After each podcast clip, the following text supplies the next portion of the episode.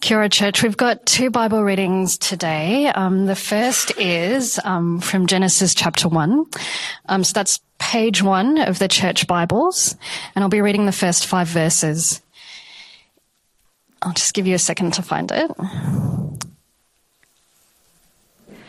So, in the beginning, God created the heavens and the earth. Now, the earth was formless and empty Darkness was over the surface of the deep, and the Spirit of God was hovering over the waters. And God said, Let there be light, and there was light. God saw that the light was good, and he separated the light from the darkness. God called the light day, and the darkness he called night. And there was evening, and there was morning, the first day. So our next reading is from John chapter 1, and I'll be reading verses 1 to 18 and that is on page 911 of the Church Bibles.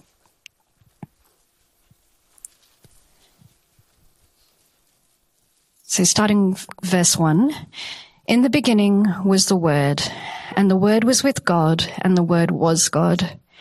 He was with God in the beginning. Through him all things were made. Without him nothing was made that has been made. In him was life, and that life was the light of all mankind. The light shines in the darkness, and the darkness has not overcome it. There was a man sent from God whose name was John. He came as a witness to testify concerning the light, so that through him all might believe. He himself was not the light, he came only as a witness to the light. The true light that gives light to everyone was coming into the world. He was in the world and through the world, and though the world was made through him, the world did not recognize him. He came to that which was his own, but his own did not receive him. Yet to all who did receive him, to those who believed in his name, he gave the right to become children of God. Children born not of natural descent, nor of human decision or a husband's will, but born of God. The word became flesh and made his dwelling among us. We have seen his glory, the glory of the one and only Son who came from the Father, full of grace and truth. John testified concerning him. He cried out, saying, This is the one I spoke about when I said, He who comes after me has surpassed me because he was before me. Out of his fullness, we have all received grace in place of grace already given. For the law was given through Moses, grace and truth came through Jesus Christ. No one has ever seen God, but the one and only Son, who is himself God and is in closest relationship with the Father, has made himself known.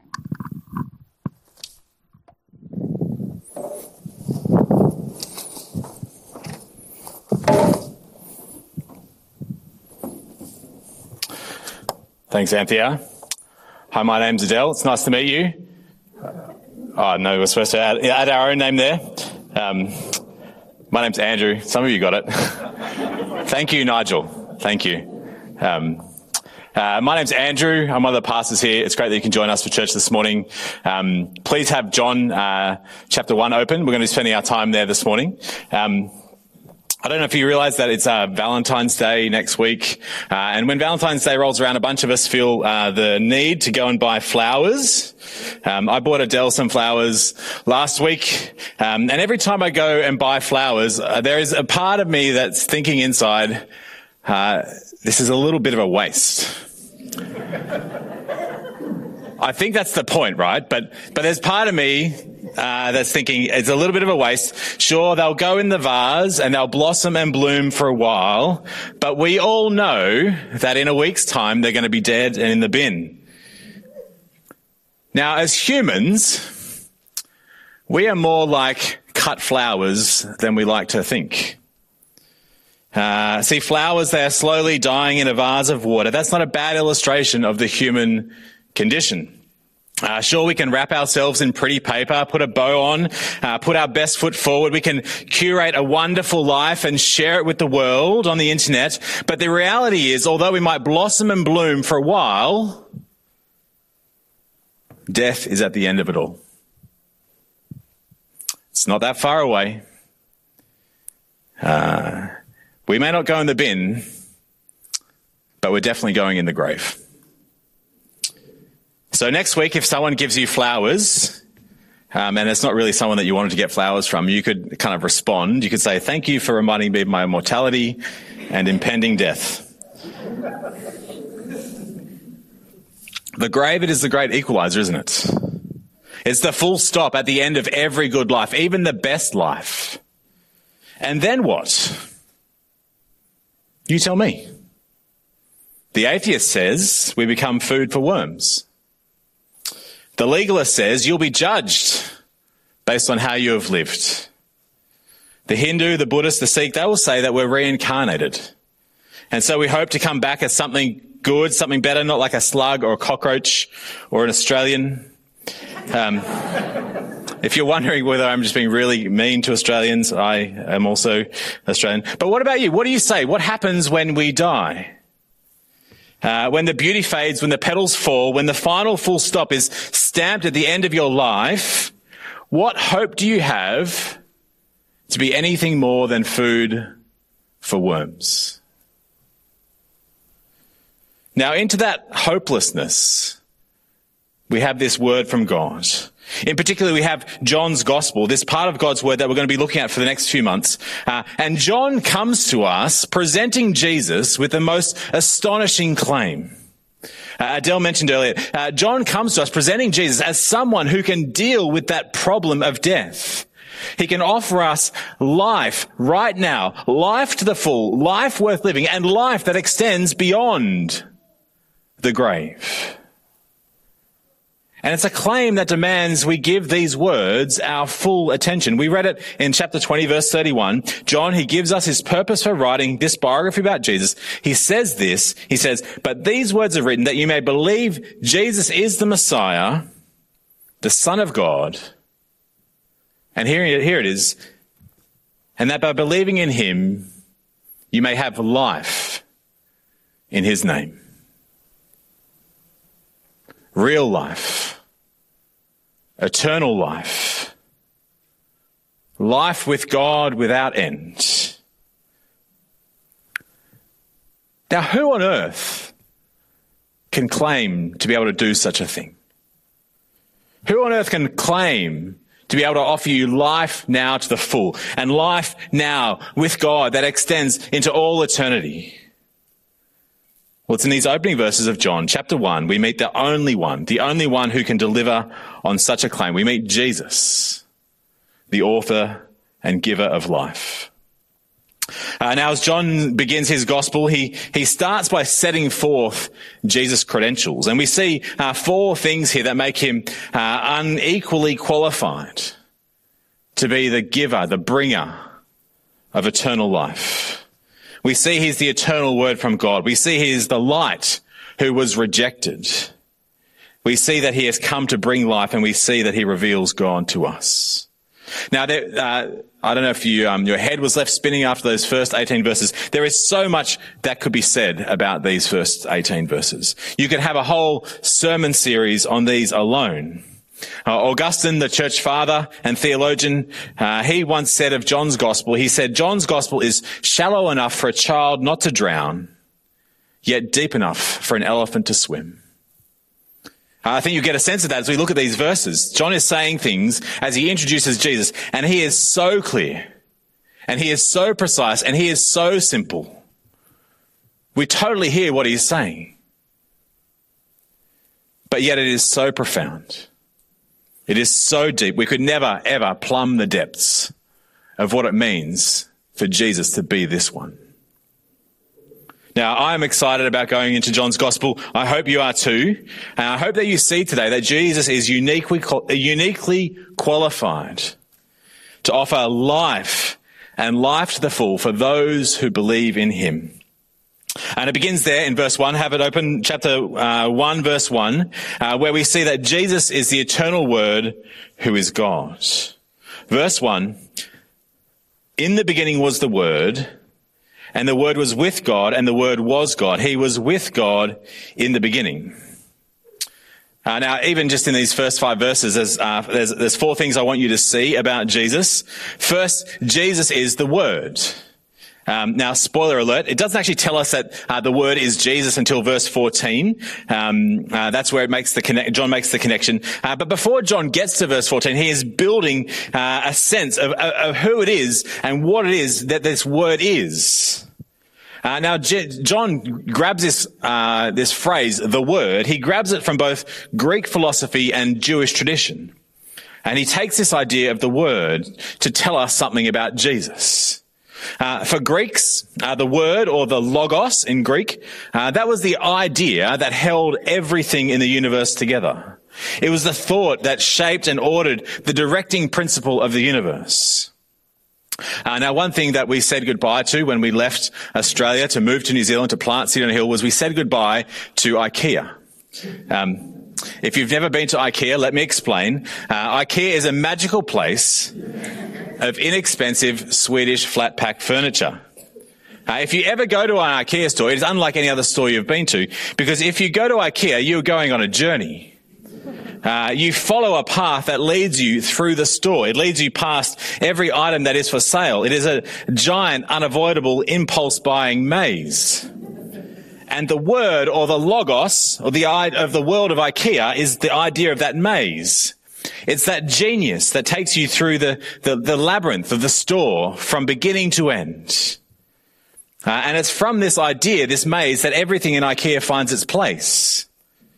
Uh, and so you must follow the path that is laid out, uh, from homewares to household furniture to hot dogs. Uh, it all finds its place in the maze of IKEA. It's, the maze is the, the, idea that holds all of IKEA together. And that's a bit like the word or the logos in Greek philosophy. It's the organizing principle. It's the central idea upon which everything else is derived. And so even though John himself is not really into Greek philosophy, uh, he borrows the concept uh, to describe Jesus to people who would have understood it. And the one thing he is saying here is that Jesus is at the center. Jesus is at the heart of what is going on in the universe. From the very beginning into all eternity, the main man, the center of all history, the one who holds everything together it is Jesus. But that idea of Jesus being the word for John, it, it, probably also drives more strongly out of his Jewish thinking and tradition. You see, one of the things that set the Jews apart from uh, all the other peoples of the ancient world uh, was their God was a God who spoke to them. He spoke to them. We see right at the beginning in Genesis chapter 1, he spoke creation into existence. And then down the ages, he speaks to reveal himself to his people, to make himself known. He speaks words of warning and judgment when his people wander away from him. He speaks words of comfort and deliverance as he promises to save them from the consequences of that wandering, from the consequences of that sin. He spoke his words of wisdom as he shared with them how to live best in the world that he had made.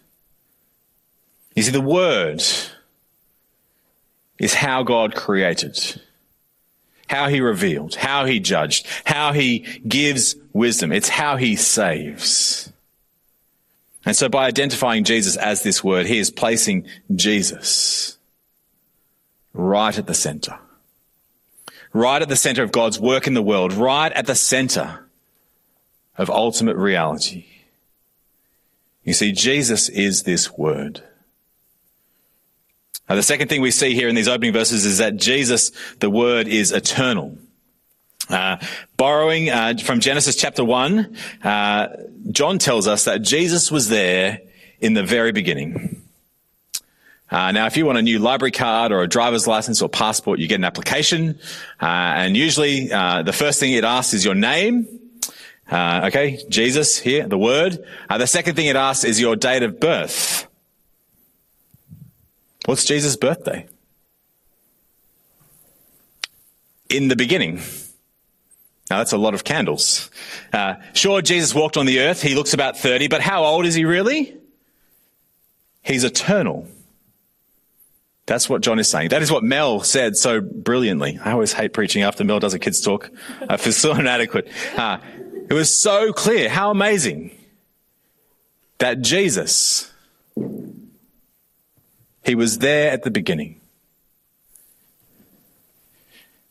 John is saying here that there was a moment way back where everything got made. There's a moment way back where creation began, and John is saying that before that moment, Jesus existed. He was with God at the beginning. Before the very creation of the world, Jesus was there.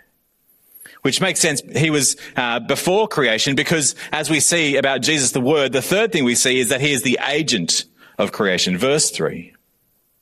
Verse 3 Through him all things were made. Without him nothing was made that has been made. Now, again, if you're familiar with Genesis chapter 1, at the very beginning of the Bible, like I've said already, God speaks and creation comes into being. God speaks the world into existence. And what John is saying is that Jesus is the word that God spoke. Jesus is the word that created everything. The word that God spoke and the whole of the universe, the whole, created world sprang into being. That was Jesus. He was the agent of creation. And to kind of underline this, um, uh, John says, uh, not only did he create all things, but he also states it in the negative. Did you notice? Without him, nothing was made that has been made. And so anything you can think of, from the planets to the plankton, from the mountains to the molecules, from the sun to the synapses in your brain, anything you can think of in this world was made by God through Jesus. And if God made it through Jesus, guess who it belongs to? Guess who knows how it works best? Uh, guess who deserves the glory and honor and praise? It's Jesus. The word through whom God created everything and everyone. And the fourth astonishing thing we see in these opening verses about Jesus is he is the word uh, that is the source of life itself. Have a look there, verse 4. Uh, verse 4 In him was life, and that life was the light of all mankind. The light shines in the darkness, and the darkness has not overcome it. Uh, now, again, we're riffing back to Genesis chapter 1 and Genesis uh, chapter 1 and 2. These themes keep unfolding. Life was made through him. Light shines in the darkness through him. Remember those words, Genesis chapter 1. Let there be light. That was Jesus. And Genesis chapter 2, we see that humanity was created and then God breathes life into humanity. Light and life they all come from Jesus. And so as you take your next breath, as you, John says, that very breath, that life is breathed into you by God. It was given to you by Jesus, the sort of source of life and light. Jesus, He is the Word that is at the center of everything. He is eternal from before time began. He is the creator of everything and everyone. He is the source of life and light. And this whole world is sustained and held together by this Jesus. All of this can be summed up with the reality that we see there at the end of verse 1. Jesus, the Word, was God. You see Jesus, the baby that was born in that stable. Uh, Jesus, the child who grew up in a backwater of the Roman Empire. Jesus, the simple carpenter turned preacher. Jesus, the man who never traveled more than a hundred kilometers from the place he was born. Jesus, the one who wept the night before he died. Jesus, the one who was killed as a criminal on a Roman cross. John is saying that this Jesus, he is so much more. John is saying you could not put this Jesus on a bigger stage. You see, Jesus is bigger and greater and more powerful and more superior and more significant than you could ever imagine. Nothing can contain him. Nothing can defeat him. No one can surpass him. He is the eternal word, the creator and the sustainer of life. John is saying, Jesus is God. Which means that Jesus, He is the one who can give life. He is the only one who can grant eternal life to those who believe in his name. Which is why it's absolute madness. Point two, that our world has rejected Jesus. Uh, just in case you're looking at your watch, we're going to move a bit faster uh, from this point. Um, uh, there's stuff in here about John the Baptist, and I'm going to skip over that and leave that for Andy to pick up next week. Um, uh, but we see in verses 10 and 11 uh, that despite Jesus' pedigree, despite his his uh, how massive and significant Jesus is, our world has rejected him. Verse 10. He was in the world, and though the world was made through him, the world did not recognize him. He came to that which was his own, but his own did not receive him. You see, as Jesus comes crashing into human history, um, over the course of John's gospel, uh, he'll show us what that looked like. Uh, John will give us seven signs uh, which reveal Jesus' power and his authority and his glory. And he comes into this world and he comes to the Jewish people, the people who have always had God's word. They've had the promises of God from long ago. And he knocks on the door and he says, I'm home. But there's no answer. They want nothing to do with him. They want so little to do with him. They eventually crucify him. And as they crucify him, they give us all a glimpse of what is true across all of humanity, of what is true across all of history. They give us a glimpse of what's true of what we've all done to him. We don't recognize him. We don't receive him. We actually reject him. We actually take the good gifts and we turn our backs on the giver of those things. And when you do that, when you turn your back on the author and the giver of life, well, it's no wonder that death is our inevitable end. You see, like the flowers I began with, uh, rejecting Jesus, the author and the giver of life, we are cutting off ourselves from the one who gives and sustains that life. And although we might not die immediately, although we might look like we can have a life that is full of uh, uh, vitality and uh, happiness, in reality, we are cut off from our Creator. We are cut off from our Sustainer, and so there is only one place that we are heading. But into that darkness, with the reality of death hanging over us. Into that has broken this man, Jesus. He has come bringing life. Point three. He has come bringing life to those who become children of God. Now have a look there in verse 12.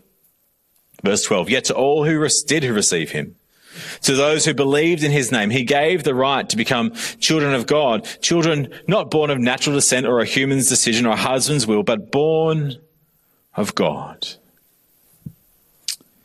Uh, now, in John's Gospel, he's going to say a lot more about being born again, particularly in chapter 3, which we'll get to this term. Uh, but he, what we see here is a little glimpse of the life that Jesus brings. He brings new life with God as one of his dearly loved children. Light and life for those who received him, for those who believe in him. No longer God's enemy, no longer a stranger to the one who made us, but now a dearly loved child. Given an inheritance, given a place at the Father's table, welcomed into the family home of God's eternal kingdom. You see, Jesus, he is uniquely placed to bring us back, to bring us back to the Father, to bring us back into connection with him the source of all light, the source of all life. And he can do that because he is the word become flesh, revealing God to us. Point four. He is the word become flesh, revealing God to us. Have a look there at verse 14. Verse 14. The word became flesh and made his dwelling among us. We have seen his glory, the glory of the one and only son who came from the father full of grace and truth. Now, it's quite trendy these days to make up your own mind about God, um, uh, to decide for yourself whether or not God's really there or not, to decide for yourself what He's like. I'm heard you. you I'm, I'm, sure you've heard people say, um, uh, "Well, I, I, respect the fact that you're a Christian, but I have my own ideas about God."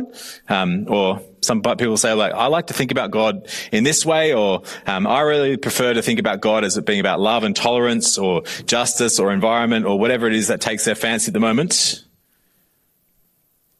But John says, verse 18, "No one has ever seen God." but the one and only Son, who is himself God and in closest relationship with the Father, he has made him known. Which means that if you really want to know God, you don't look into your imagination. You don't explore your feelings. Instead, you come to Jesus. You get to know Jesus. You look at him in action. You listen to his words. You pick up John's gospel and meet God as you meet Jesus. And when we do, as verse 14 says, we will see that he comes full of grace and truth. Full of grace and truth. He's come, truth. He's come He's come to give it to us straight. Jesus has not come to beat around the bush. He's not come to leave us guessing. He hasn't come to tell us what we want to hear. Instead, Jesus comes and he tells us what we need to know. He comes with the truth that we are disconnected from God. We are disconnected from his life and his blessing and his future. But Jesus also comes full of grace. Not with a rod to whip us into shape, not with a list of rules and rituals that you need to follow or that you feel, and he fills us with guilt and shame. No, instead, he comes with an offer of mercy and grace from God. Mercy and grace for those who will receive him, for those who will believe in him, for those who will trust him and follow him. You see, just, Jesus, Jesus comes full of grace and truth realistic about our deepest problem, and offering in himself the solution, the life that we desperately need. And so as we open John's gospel together, you would be mad to ignore him, to not listen to him, to not get to know him, to get to know what he has done for us. Or you could think about it this way, and, and we'll end with this. Uh, I want you to imagine, uh, I hope this doesn't happen to you, but I want you to imagine that you head home from church today um, and you sit on the couch and you start to feel some pain in your chest. Uh, and you do the right thing, so you take yourself to the hospital to get it checked out. And the first cardiologist who walks in the room, he takes one look at you and he says, you know what? You look like such a nice person. I can see you're wearing your Sunday best. Um, you look like such a wonderful person. I'm sure you have a great life. So, you know what? I'm not even going to do any tests on you today. Um, I think you're fantastic just the way you are. I want you to go home and enjoy the rest of your day. Now, you're not completely convinced, uh, so you ask to see another doctor. Uh, this time, uh, the cardiologist walks in, he does some tests. They take some blood, uh, they put some patches on you, and they um, hook you up to some fancy machines. And there are graphs that are printed, and there are reports that are written, and conclusions are drawn. And the doctor sits you in and uh, sits you down and says, well, you've done all the tests and I've got the results here. But actually, I, I feel too sorry for you to share them with you today. I, I don't want to upset you. I don't want to make your life more difficult or uncomfortable. So I want you to not worry about it. Just head home. Enjoy the sunshine. Enjoy the rest of your day. I really hope it goes well for you. Still not convinced? uh, you ask to see a third doctor. This one does the same tests, writes the same reports, comes to the same conclusions, and sits you down. And they say to you, I'm really sorry, but I have bad news for you. But I've also got some good news as well. The bad news is that you have a very serious condition. If, untreated, uh, it will be fatal. But the good news is, and that's why you've come to see me, the good news is we can do something about it. I'm an expert in this field. I can do an operation. It'll fix you up. It'll sort the problem out and you'll be fine. Now, which of those doctors do you want to see? Now, obviously, we hope that only one of those doctors has made it all the way through medical school. Um, but which of those doctors has your interests at heart? Jesus is like that third doctor. Jesus who has come into the world full of grace and truth. Now, we might pe- meet people who tell us, uh, you're fantastic. Uh, thumbs up just the way you are. You don't need to change. You'll be sweet. Enjoy your life. Or we might meet others who they don't want to say hard things to us. They don't want to upset us, so they avoid them. But Jesus, the eternal word, he has come into the world from God and he says, I have some bad news for you. Here's the truth. You actually have a serious problem between you and God. Now you can ignore me and you can keep going that way, but it will, it will be fatal. Now we'd be mad to ignore that truth. The truth that has come to us from God through his son, Jesus the Word. But he also comes with grace. He says, I'm able to fix that problem. That's exactly why I have come. I've come to bring the grace of God which leads to life, eternal life, life with God forever. So will you trust me? Will you let me heal you? Will you let me restore you to the life that you're made to live in relationship with your Heavenly Father? Now, I really hope that you come back uh, over the next uh, eight to ten weeks to hear more. Keep coming, keep getting to know this Jesus as we work our way through John's Gospel. Meet the one who is uniquely qualified to offer you life and life to the full. Will you pray with me?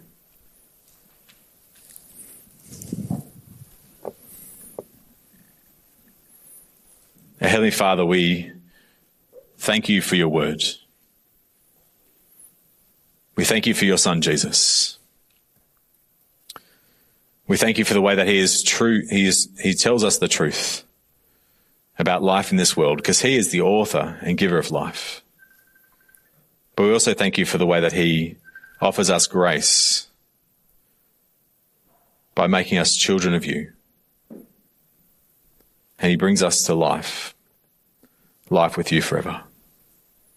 Lord, we pray that we might hear these words from John. We pray that we might get to know Jesus, the one sent by you to save us. We pray these things in his name. Amen. Uh, if the musicians want to come up, we're going to respond uh, to this picture of Jesus we've seen by uh, singing uh, together, Behold Him. We're going to remind each other that He who was before there was light he walked across the pages of time, he who made every living thing. Uh, let us together behold him. Please stand as we sing.